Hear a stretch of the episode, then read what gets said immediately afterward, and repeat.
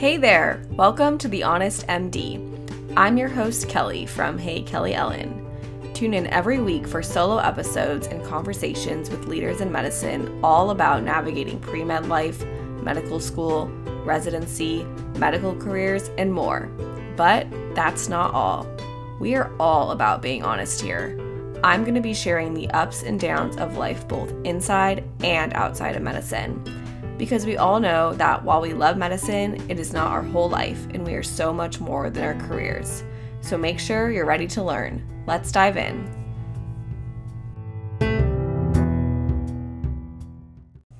Hello, I am so, so excited to be starting my podcast, The Honest M D, and thank you so much for listening.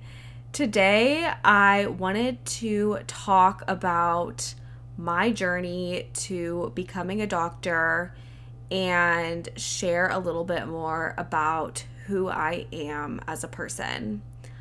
I have a social media account on Instagram and TikTok called Hey Kelly Ellen, and I get asked on there probably weekly about why I want to be a doctor.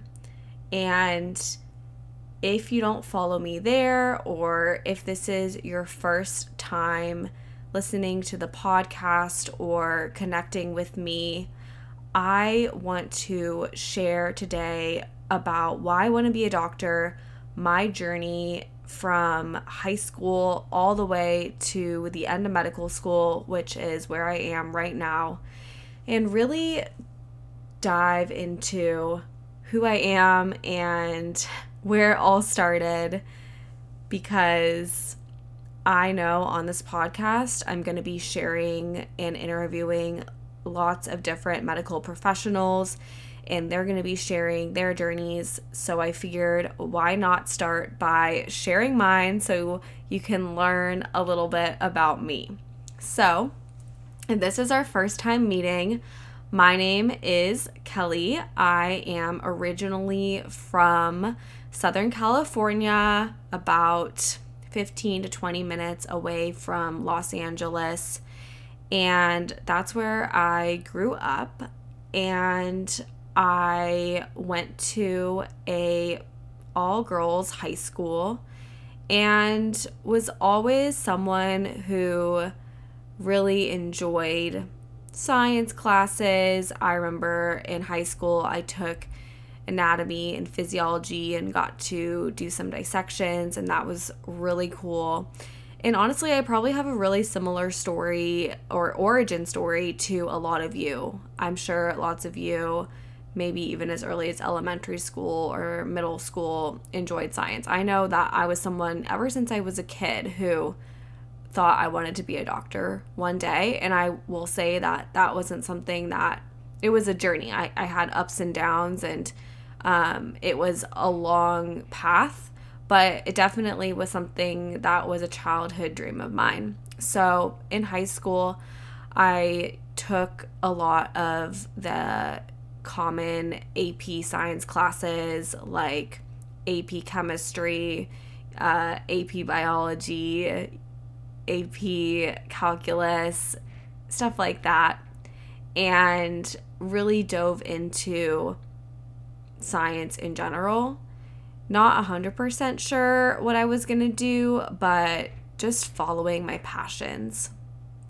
And then during high school, something really significant happened in my life that forever changed the trajectory of my life, and that is that my mom actually was diagnosed with and eventually passed away from breast cancer when I was sixteen years old in high school.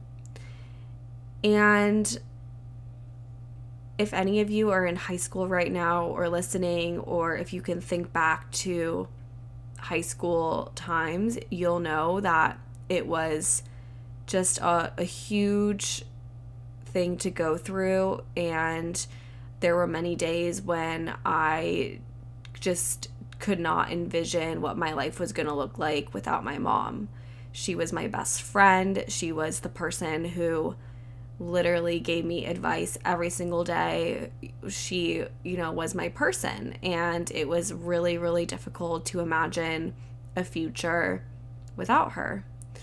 And not only that, but it also, this whole experience with my mom and her journey with cancer really taught me a lot about the medical system in a way that I think a lot of people never experience it, right? So not only I knew doctors had to be interested in medicine, obviously, and be interested in meeting with patients, diagnosing them, treating them. You know, I shadowed doctors in high school and college, and I got that experience and really enjoyed it.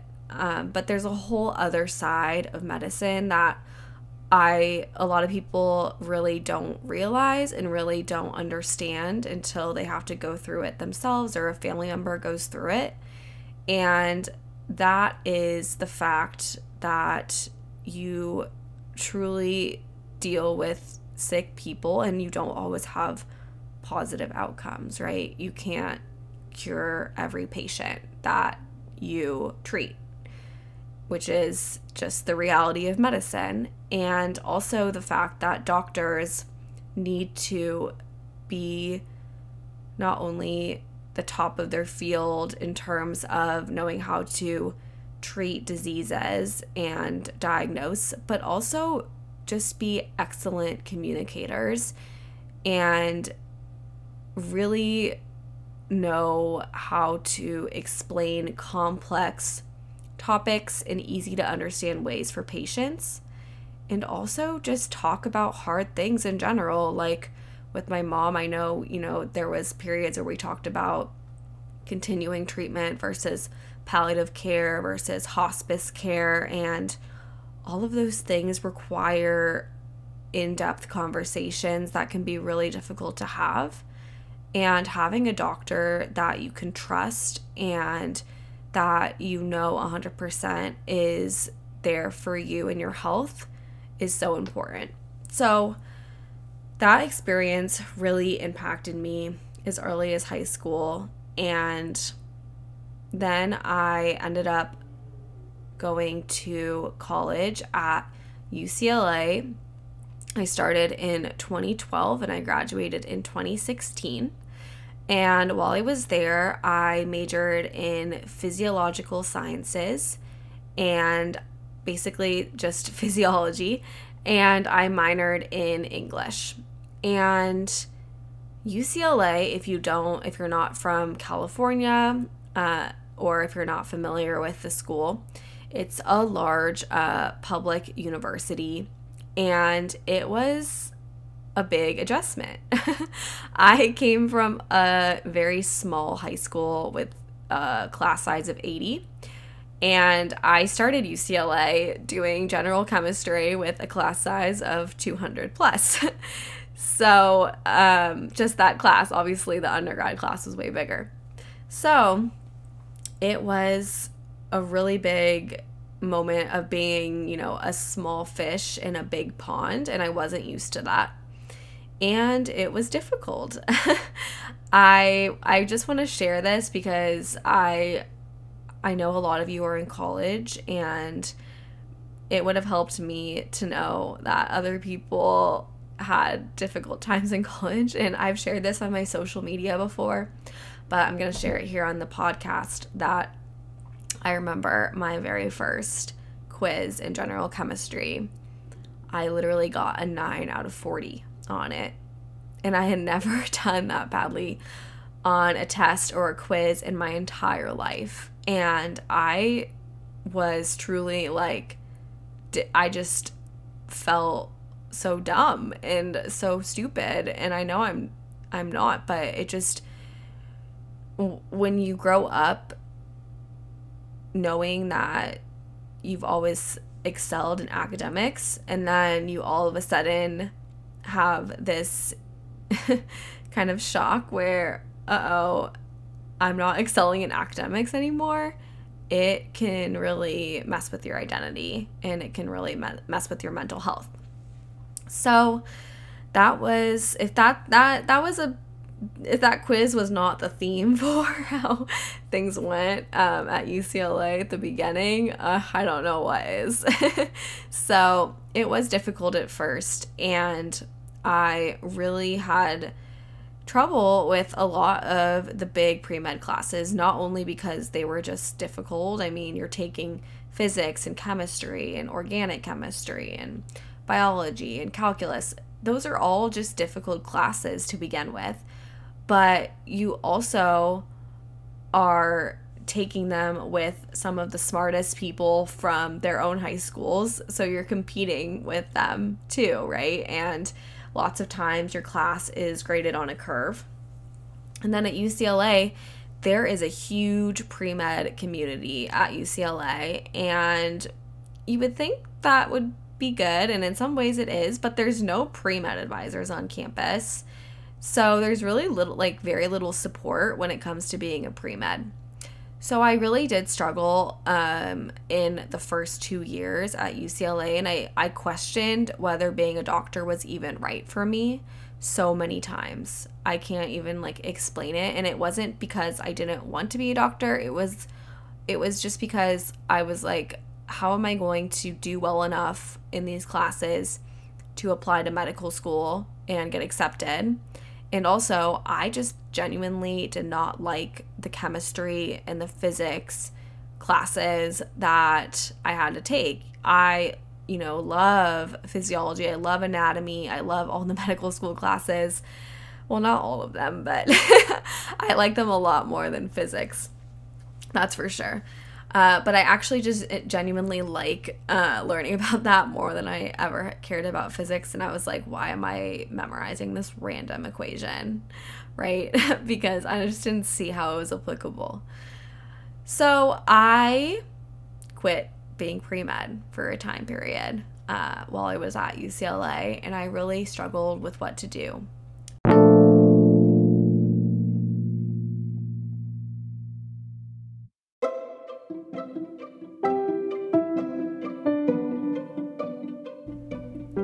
Medical students struggling with writing a personal statement, having the worst writer's block and don't know where to start? Want to make sure you write a personal statement that stands out? I have great news for you. My own personal statement landed me eight medical school interviews, and I put all my knowledge into a free training all about how to write a unique medical school personal statement. Head to my website, w w w dot hey kelly ellen dot com, and click on the words free personal statement training to watch the video today. It's free, so what are you waiting for?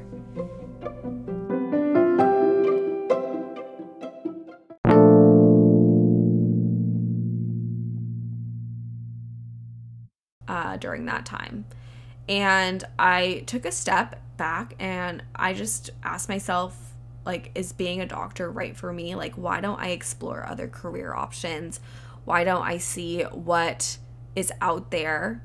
I'm when you're in college, like, you're so young, that's the time when you're supposed to be exploring and you're supposed to be testing the waters and, you know, finding your identity, right? And you don't want to look back on that time when you're in medical school or when you're a doctor and wish that you had tried something else and, like, wonder, like, oh, is the grass greener on the other side, right?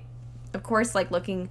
Like, while I was doing it, I was very stressed and overwhelmed and stuff, but looking back on it, I'm glad that that's what happened.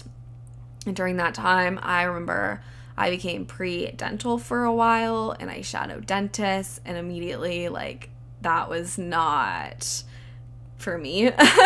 But I'm glad that I tried it. And um, I also mentioned earlier that I minored in English, so I've always loved the humanities. I've really enjoyed using the creative side of my brain, which is probably why I like social media and I have a podcast, right? Uh, but I really like that aspect, and I even interned for a media company during my time in college and just explored other things. And not only that, but I also uh, utilized the alumni network at U C L A and at my high school, and just literally called people, emailed first and then asked, could I set up an appointment to call, and asked people, can I chat with you about your journey to your career? Can I ask you if you, like, what what's your typical day like? Do you enjoy your career? Stuff like that. And I think that really helped me as well, just hearing what else was out there. So at U C L A, I managed to get through the first two years of all those prereq classes, and I did okay in them. I didn't get straight A's by any means, but I did okay. And I had always heard, just wait till you take the upper division classes and see if you like it, because I was majoring in physiology and I knew it was really close to what medical school would be like, and I wanted to see if I even liked that. So I stuck with it, and I remember I started my first year, or my junior year, I it was an anatomy class. That was kind of the big um, class your junior year that you're supposed to take, and I loved it. It was really difficult, but I, I really enjoyed it, and I really liked all the physiology classes, and I actually did really well in them. And I had a big upward trend in my G P A too, which really helped. And I think that after that, I stuck with it. And then something else that I am really glad that I did was shadow doctors at the U C L A Ronald Reagan Hospital. And that experience also helped confirm that being a doctor was what I wanted to do. Because think about it, when you're studying chemistry, you lose sight of the bigger picture. You're like, why am I even suffering through this class, right? I'm sorry if you love chemistry. I don't. You're like, why am I suffering through this? But when I would go shadow in the hospital, I remember like shadowing in the N I C U and just being so fascinated with what the doctors were talking about, and the the rounding that they would do every morning. I would shadow that, and I loved it. And I thought, okay, Kelly, if you like this, you're going to like medicine, and you're going to like medical school, and you're going to like being a doctor. You just have to get through the hard parts of pre-med life. So that's what I did, and that's why I also highly recommend shadowing. Uh, not only is it good for your application, but also it just shows you what your life is going to be like as a doctor, right? That's the point that they, that's the reason why admissions committees want you to shadow. So that's a little recap of U C L A, and I graduated in twenty sixteen, and this is where I made a mistake. Okay, I'm just sharing this so you don't make this the same mistake as I did. I never planned out when I was gonna take the MCAT. I should have taken it during a summer between, you know, a certain like junior senior year or sophomore junior year, but I didn't.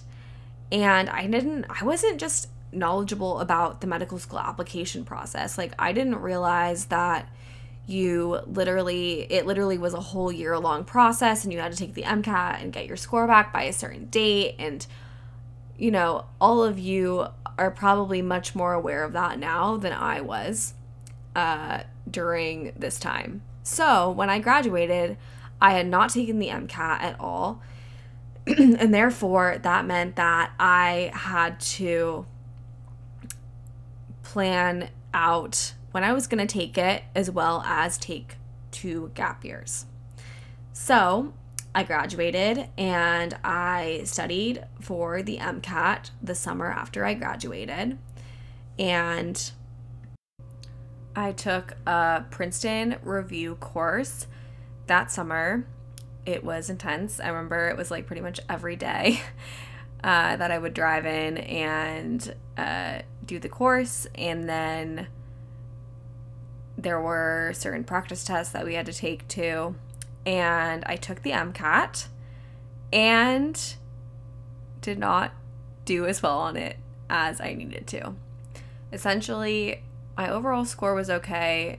there was just one section that was really low, and I knew I had to retake it. And that was so difficult and so hard to come to terms with, because I didn't know anyone else that had to retake their MCAT during that time, or how common it is to have to retake it. And also just getting the mental energy to study for it again was really hard. And I also had plans during my gap year to start working and getting that clinical experience in, and getting a score less than what I expected was something that I did not prepare for, obviously. So I had to take it again, and I restudied for it completely differently. I ended up hiring a tutor through Wyzant to tutor me uh, for the section that I didn't do as well in. I bought the Exam Crackers books and did the questions there, and I took a lot of practice tests. Nowadays, UWorld is what people do. UWorld MCAT wasn't a thing back then, so it's different, but I retook it. And then I also ended up becoming a scribe and a medical assistant for an orthopedic surgery practice for a year. And then my second year, I did it for an allergy and immunology office. So I got that clinical experience in.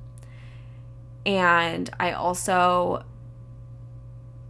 literally just Googled research labs in the city I lived in and found one, emailed them, asked if they accepted volunteers, and ended up doing migraine research during that time too.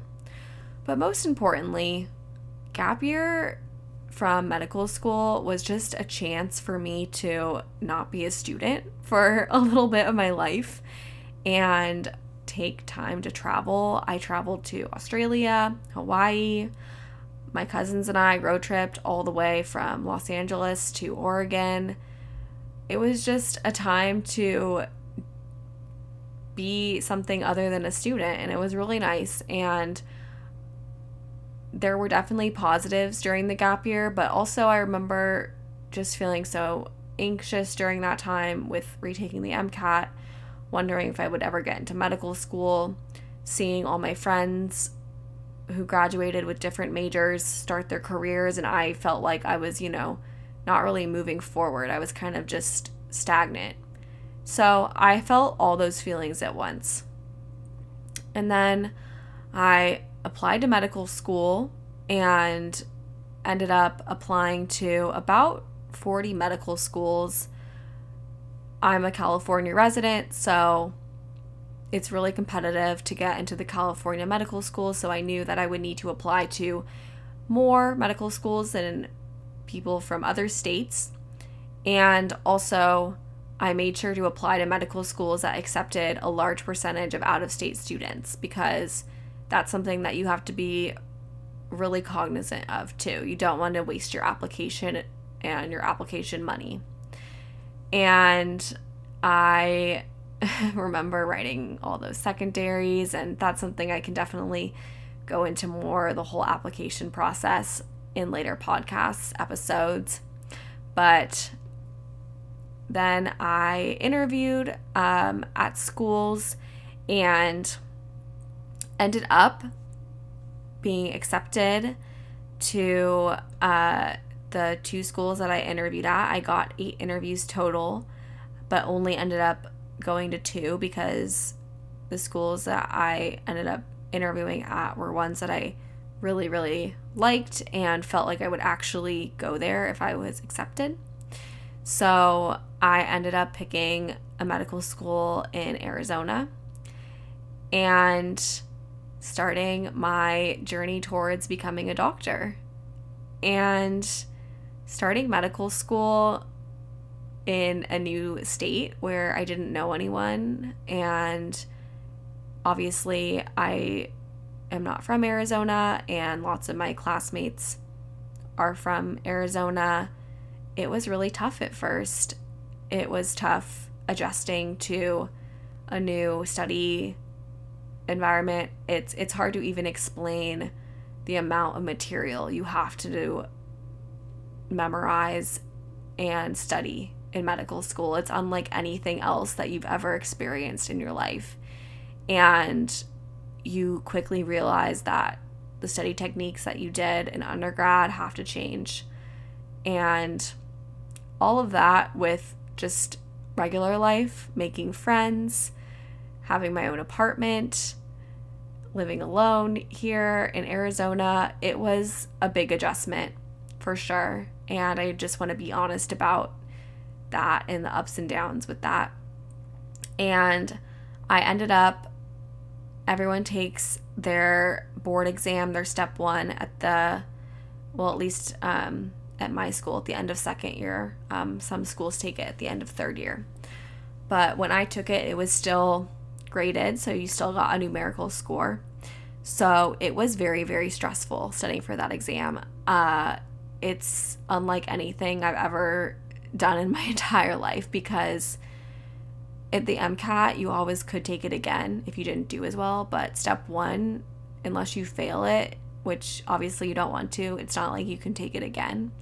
So there's that. And then also there's the fact that you feel like your whole future is tied to one test, which is not a fun feeling to have.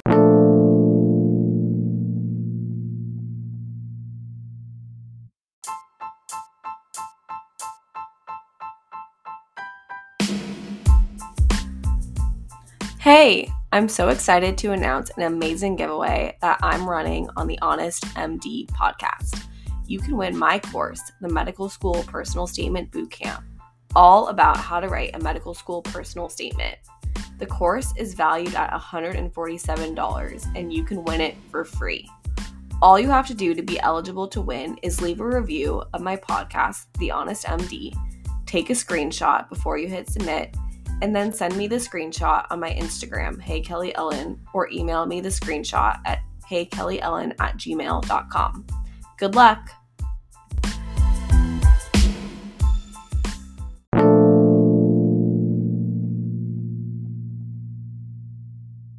Have, right? So I honestly studied for that test for probably about six months, but you do study for it intensely for a period of about five to six weeks. Usually schools give you time off school to just study. And I honestly lost myself a little bit during that time.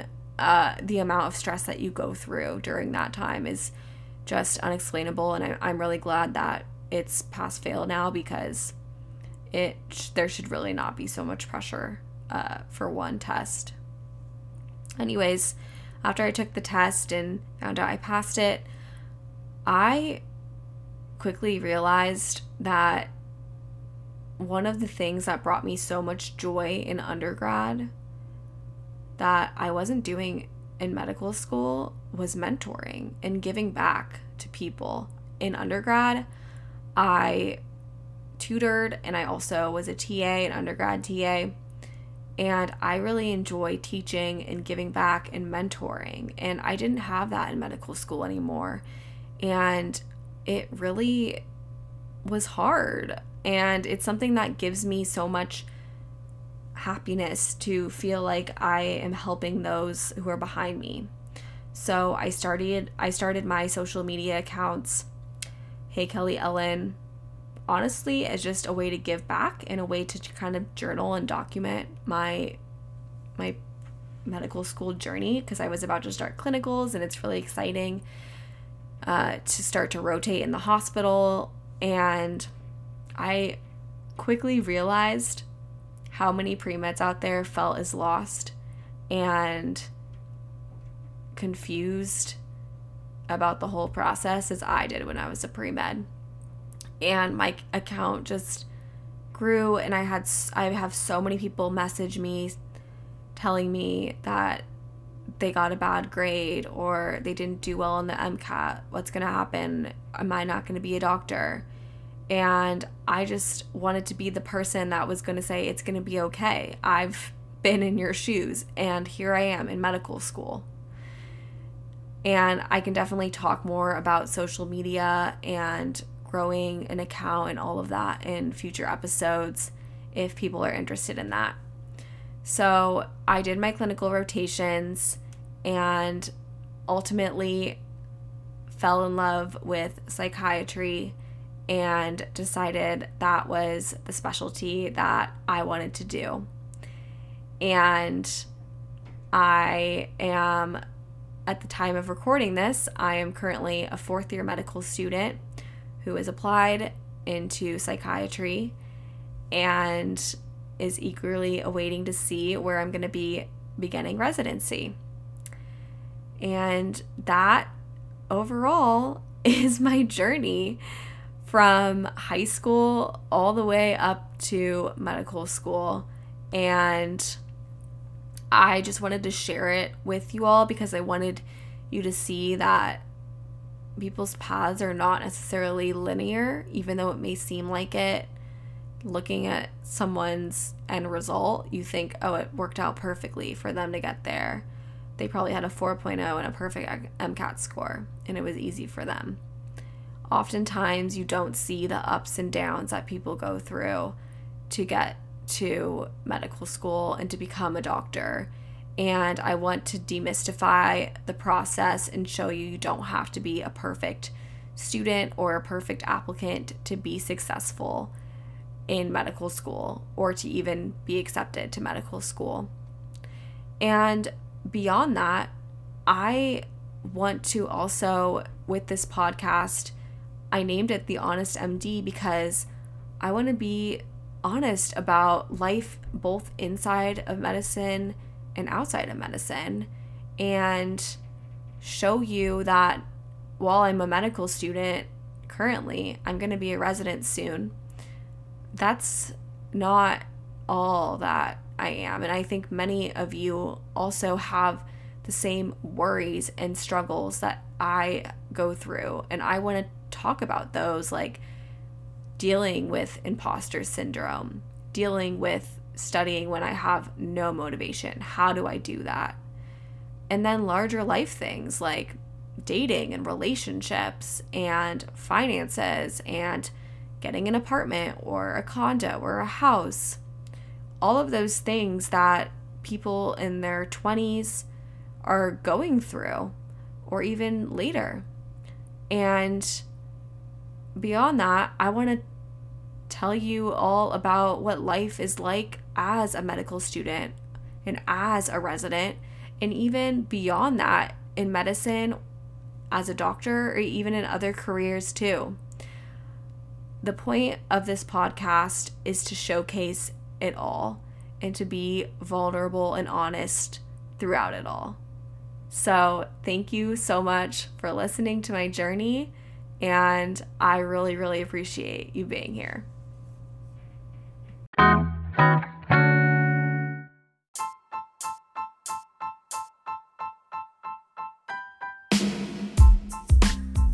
And now for my favorite part of the episode, where I sit down with my boyfriend Jaret and we talk about topics that you want us to cover as a couple in medicine. Okay, so we are transitioning to the second half of the podcast. And now it's a we. Yes, so if you don't already follow me on social media, you might be confused what's happening, but my boyfriend, Jaret, is the, the male voice that you hear. Hey there. And basically, when I thought about this podcast and creating it, I thought about one of my favorite podcasts that I listen to, which is Armchair Expert with Dax Shepard and Monica Padman. And basically, their podcast is split into two different parts. Yeah, so the first part is the interview, and then the second part, Dax and Monica, basically, they do a fact check, but most of it's just talking and telling the listeners about their lives and just debating topics, talking about certain topics. And I really like that because I felt like it's a good way to get to know them and know more about their lives. And I similarly, I feel like on my social media accounts, I share a lot of educational topics, but I feel like people really like learning about my life outside of medicine too. And honestly, Jaret is probably more loved on my social media than me. So I thought it would be really fun to have the second part of the podcast be kind of about us, and we'll talk about really any topics that you want, but some things that we thought about were maintaining a relationship in medical school, traveling, burnout, a how, bunch of stuff. A bunch of stuff. Just a bunch. Yeah. A bunch. So that's that's really the point of the second half of the podcast. And basically, since I talked so much the first half about who I was and kind of my journey to medical school, and just wanted you to learn a little bit more about me, I wanted to let Jaret talk a little bit more about his journey, uh, and uh, just so that you can know, get to know him, so that when you're listening every week, you aren't confused about who we are as people. So you're talking uh, journey into medicine, or? Well, I talked a lot about my journey into medicine, but I think it would be interesting to hear about that from you, like starting in college, like what you what yeah. you did, or you, I started in high school, so if you wanted to do that. Well, uh, sure. High school was always my, uh, science was always my favorite subject. Uh, thought I wanted to do something, you know, medical field. Uh, so I got accepted uh, to Tulane University down in New Orleans and went there for pre-med. Got two years into that degree and decided it was too much science and too long of a course to go through that, then four years of medical school and four years of residency, you yeah. know, to finally start making money or good money and I'm doing that. Yeah, living so, that right now. uh, my mom was a nurse. Uh, she's a nurse executive now, and her mom, my grandma, was also a nurse, and she said, you know, if you already have all these prerequisites done for pre-med, they're all going to match up with nursing school, and they did. They transferred, and I uh, got accepted to Western Michigan University's nursing program, and went through that, um, where you're immediately in clinicals, mm-hmm. and you're taking care of patients and learning medical science, you know, so... It was uh, a challenging road. Uh, one of the hardest bachelor degrees to get is a nursing degree. Yeah. Um, so I have a bachelor's in science and nursing from W M U, and right out of finishing that degree, uh, I went to work at the neurointensive care unit at a local hospital. And uh, yeah, so that, that was a rough start into nursing. Um, mm-hmm. Usually... a lot of I C Us, things like that, require some experience as a nurse first, whether in an emergency med or just years of being a nurse. Just like the surgery medical floors. Yeah, um, but they, they were pretty desperate, and they still are desperate, so um, that's what I did. I did that for about a year, and then uh, got a job offer to switch to something that was going to be more informatics side, uh, in hospice, and jumped at that. So now I can work remotely with a nursing job and get to do a lot of E M R stuff, and it, it's all pretty interesting and techy, and you know, I don't have to be in the hospitals every day, so that's also a plus. Yeah. Yeah. So that that was my kind of journey into medicine. Yeah. Something that I talked a lot about with my journey was in college, getting there, and you you went to, you had a pretty small high school class too, right? Oh yeah, yeah. It's like uh, sixty-four people in my graduating class. Yeah, so tell everyone like a little bit about where you're where you're from. Uh, I'm from a very small town in Southwest Michigan, um, and there's no stoplights. And we have no fast food restaurant, and I live outside of that small town uh, on a lake. Um, I was named after a famous Canadian water skier, Jaret Llewellyn, and uh, so my family was big into skiing and boating, so grew up doing all sorts of water sports, still love to do those. Yeah. Um, so kind of something that I feel like I experienced, I don't know if you did too, but we both came from pretty small high school classes where the teachers kind of knew us and we really excelled in, in high school.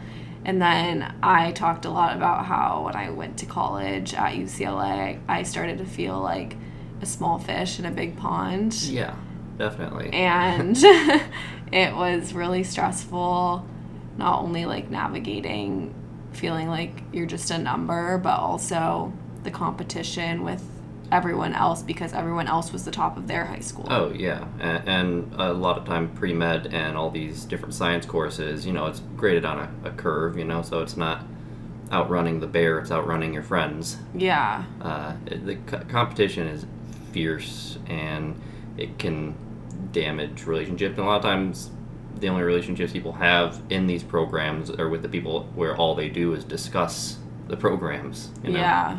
It's it's a lot. It's like, in some ways it's positive because it's like you do need like an outlet to like talk about like the hard things you go through, mm-hmm. you know, with pre-med life or medical school.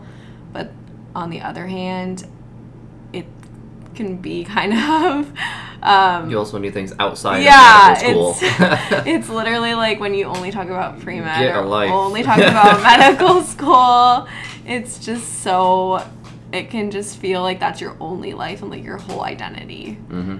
Um yeah, okay, so it's good to know that you experienced that too, even like at a different college than yeah. I went to. And even in a nursing school too, you know, it's hanging out with the nurses afterwards, the only thing you're talking about is school. Yeah. So so tell everyone a little bit more about like how nursing school kind of is like set up, because I know people are like pretty familiar, like the first two years of medical school are like in the classroom, and then your last two years you're in the hospital. Like, are there similarities or differences? Um, yeah, and I'm not saying this is the course that all nursing like yeah. courses take, but uh, Western has a pretty nice one. Um, They have two-year nursing degrees and four-year nursing degrees, and most hospitals are looking to move towards four-year nursing uh, hiring, because that's how you become a magnet hospital. Mm-hmm. Um, but for Westerns, there was uh, a year or so of like prereqs that they want you to have, mostly um, sciences, uh, microbiome, things like that. And once you have the those done, you apply to their program, and thankfully, they don't wait list. They just do a new application every year, because there are certain nursing programs where there is a couple year-long wait list just to like oh, really? Get onto it. Yeah, one of the local ones near me had a wait list of two plus years.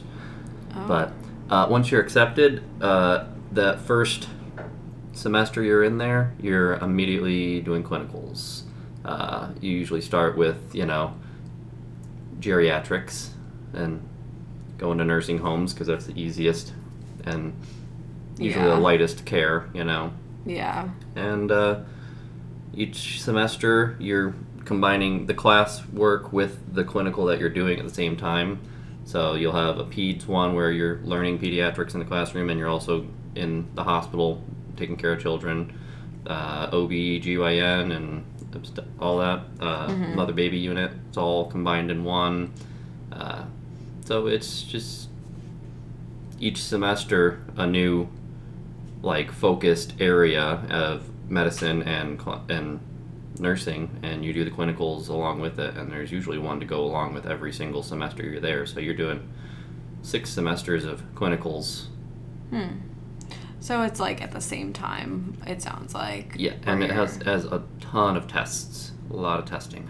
Really? Oh yeah. Is it like every week? Uh, no, but it It's a lot. Yeah. Well, I mean, I feel like that's unavoidable. Yeah, like, it is. Yeah. Going into medicine. Yeah. And then when you graduated nursing school, like, what was the process like looking for a job? Like, did you have support, or was it, like, you went to job, you looked online, or I mean, job fairs? They had job fairs. They had all sorts of stuff. But, you know, to this day, um, there's no issue finding work, getting outside of nursing school. Every hospital is needing people, and yeah. you know, a lot of hospitals lately are just being staffed pretty much solely by travel nurses too. I know. It's a, it's the system's not perfect, but you got no issues finding work, that's for sure. Literally, my whole TikTok is like travel nurses making a lot of money and traveling to cool places. Well, yeah, they they get paid what the nurses deserve to be paid. Yeah. And, you know, and then they also get a lot of time uh, their room and board paid for as well on top of that. So that's a lot of where people's income go. You know. Yeah. So it's it's a sweet gig if you don't have anything tying you down. No, definitely. And then now you said that you kind of work as an informatics nurse, and I feel like no one knows what that means. uh, Can you yeah, explain um, that? I had an informatics course in nursing school, too. It was uh, just sitting in a computer lab all day, and it was the most boring thing. I hated that class so much, and I think that I did worst in that class than any other class in nursing school. Got the worst grade, just because all the assignments were online, and all of them were like, oh, you have to remember these due dates yourself and turn this stuff in and do these discussion boards. And oh, just like busy work stuff. It's just a lot of busy work, and yeah, I, I don't know. But informatics is working in the uh, electronic health record, usually, for uh, a hospital or an organization. So for hospice, we have a big company that we use for our documentation services, and we need to have somebody with a clinical base of knowledge in order to update and make new uh, service codes for our visits. So in order to make sure you're answering all the clinical questions, you need to have all the responses. You need to uh, works uh, quality side as well, just kind of uh, making sure if we're not getting the information out of the nurses that we want to with the questions we have, how do we rephrase it or make it work so that way we start getting information, because you need to show decline in these patients. Yeah.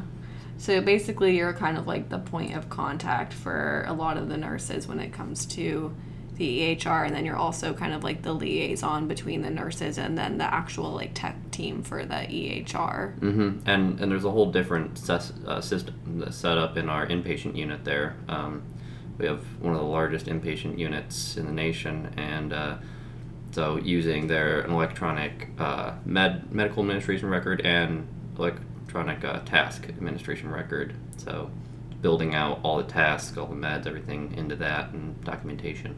Yeah. And I feel like it, like, your sect of nursing is cool because it just kind of shows that you don't have to have, like, a traditional, like, go to the hospital twelve-hour shift, like, kind of, like, role, oh, like, yeah. when you're it's... in medicine or in nursing. Like, I think that when you start in school and you start in nursing school or medical school, you think, okay, you only have, like, four or five options that you can do, like, yeah, with patients, you know. The strongest thing for nursing, I believe, is uh, how much you can go into without having to specialize. Like, for as a doctor, you have to pick your specialty, and yeah. you have to get accepted into it, and then do four years of it, and basically you're doing that for the rest of your life. As a nurse, you don't have to, for a lot of things, get specialty training. Um, if you want to work in pediatrics, you go and do that. If you want to work O B G Y N, you go and do that. If you want to work emergency room, you do that. If mm-hmm. you want to work informatics, you can do that. Hospice, yeah. home care, you know. Something that I get asked a lot on social media um, is if I ever considered being a P A, because they have they have that kind of also set the up freedom, where they can yeah. do that. Did you ever think about that? Uh, no. No. I didn't. It was not on mine. Think so, but I never. I've never asked you that before. Yeah. It's kind of similar in terms of the length of training, like after undergrad. Mm-hmm. Um, it's just nice because you don't have to do a residency, and then you can also switch yeah. your specialties. Yeah. And uh, nursing school is also a viable way to apply to medical school too. We had uh, at least two nurses in our class that were doing nursing school solely as their bachelor degree in order to apply for medical school, and they got accepted. Mm. That seems, I I would not recommend that. because nursing school is difficult. It's a lot, yeah. It's a lot, and also I think you would probably get questioned why you don't want to be a nurse. Like, you'd have to explain that. Like, you went to nursing school to be a nurse, and then you're applying to medical school. Like, obviously you can explain it, but you have to be prepared for that question, right? Okay. Because yeah. they're going to ask you, like, wait, what happened? Like, mm-hmm. I thought you were going to be a nurse, and now you're going to be a doctor. Like, totally okay, and like you probably know so much more than everyone else coming into medical school clinically, mm-hmm. but also they're definitely gonna ask you that. Yeah. And I feel like it's just a hard road to go. Oh, it's more work than you need to put on yourself, so. Yeah, exactly. Okay, well, thank you for telling everyone a little bit about your background and kind of your journey to nursing and a little bit about your career t- trajectory. Mm-hmm. Um, I think that I'm excited. I'm excited for yeah, this will be a nice show. Little second half. We'll yeah. add some more fun things into it, maybe. Yeah, it's going to be fun, and it's not going to like all be about career stuff. We just wanted to explain a little bit about about our backgrounds right mm-hmm. at the start, uh, just so people have the knowledge about that. And we definitely want to talk about other topics that I feel like, you know, either people or couples in their twenties kind of are navigating, and be honest about it. I mean, I know like at the time of recording this, like it I, it's the, like, match week right now, mm-hmm. and we have no idea where we're going to be for the next four years. Yep. A few days, we'll find out where we're going for four years. Yeah, so by the time you listen to this, we'll know. But right now, we are in this limbo period. Oh, yeah, it's just stressful limbo. Yeah. We don't know where we're going, what we're doing. Can't make any plans, and I, I love to plan. Oh my gosh, Jaret, literally, he's a he's the planner of the relationship. It's anxiety driven, but it's all right. I, I can admit it at least. Yeah, so we have not been able to plan anything. Like, honestly, like, even a few months out, like, we literally have no idea what mm. we're going to be doing. And it's definitely been full of anxiety. Like, it's been an anxious period. Yeah. But thankfully, I matched. We have to just find out where the end. It's a match! What is that from? That's the Target lady. Oh, S N L. From S N L. Mm-hmm. Christine Week. Yeah, one thing you're going to find out is that Jaret likes to reference lots of things, and I, growing up... Under a rock. Under a rock, yeah. Literally, my high school senior superlative was...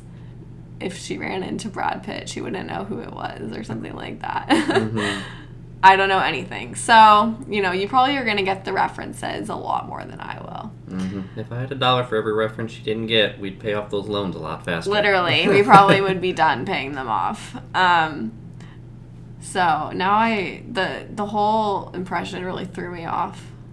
I was just talking about being anxious. Yeah, we're talking about the limbo that the we're limbo. in right now until we find out yeah. where you match. It's a limbo, and also I just feel like it's hard because I'm going through this, like, as a medical student, but you don't realize how much your partner or your family goes through it too, even though, like, you never signed up to go to medical school. Like, you never signed up for this life of, uh, of being in limbo, but it's just kind of the nature of the game, mm-hmm. for and, sure. You know, and you have to constantly remind every single family member, we don't know where we're matched. We don't find out until this date. We give them the date. And every single time you talk, like, oh, where'd you match? We finally kind of explained what the match was. Like, that Start took a couple them YouTube months. Videos. Like, yeah. This is how the system works. They know where we're at already, but they like to hold on to that information for two weeks because, you know, nobody knows. I don't know. They're yeah. probably double-checking it and crap like that, but I just yeah. no. want to know. I know. I want to know, too, and I am just thankful that even though it's like stressful for you to be on this journey, like it's also nice to have someone else go through it with me too. Oh yeah, it's gotta be tough doing it alone. Yeah, I I think it would be hard to do it alone. Like if you don't have like a partner or like a roommate, like at least like at least like have like a family member, a friend who you kind of like go through this with, because it is a lot to do like alone. Mm-hmm. It is, and it's not, you also have to like constantly remind yourself like this is not like a normal thing, like people There's don't an end date. Yeah, like people don't normally like find out their job through like a match algorithm. Oh yeah. Your next job, hopefully you won't have to go through quite as much. If I don't do a, if I do a fellowship, I'm gonna have to do this again. I don't like that. He has a look. He has a look of like. This let's is this is not me just hearing that. Although that one isn't quite as like, I think it's not as big of a deal. It's not like there's a ceremony or anything. I think it works the same way though. Essentially, like you still have to apply and then do interviews and then match, like rank them. I think it's like the exact same. He's, you keep saying it's not the same thing, and then you say the, sta- the steps, and it's the exact same thing. it's, it's, it's not the same thing. You just got to do this, this, and this. I like, think, uh, okay, maybe did. It's less stressful because it's, like, you already are a doctor. A doctor yeah. So even if you don't, like, match into fellowship, like, you're, you could still be, like, a psychiatrist or, like, an emergency medicine doctor or, like, family medicine. Yeah, whatever you're... Yeah, like, whatever you picked. On, yeah. And I also think the fellowships, like, some of them are super competitive, but some of them aren't, like, as competitive. So you feel... And a lot of people do fellowships, like, at their home program or, like, in the state that they live in. Yeah. So... It's all about the connections. It's all about those connections. Anyways, I I think we covered it. Yeah. I think we summed We're it up. Getting there. I think we, we got a reference in, so we can officially conclude the second half of this podcast. And please, please, please leave a review for us. If you are listening to this episode... Tell them you want more Jaret. Tell them you want more Jaret in the review. And please message me or leave a review with what topics you want us to talk about too, because we are very open to lots of topics. And I feel like I need to be like, take it away, and then you gotta like... We need a closing song. You got a little closing song. I can work on something. It's the I'll Honest M D. Okay. I think I'll do better. When well, he does awkward silence, you can't. You can't. Really I think they are. I think they're that. absorbing that awkward silence. Oh my gosh. They feel it. It's palpable. All right, we're gonna we're gonna take it away. Pretend there's a little ending song.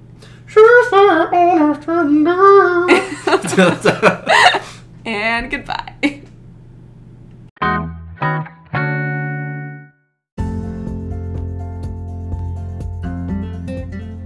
Thank you so much for tuning into the Honest M D podcast.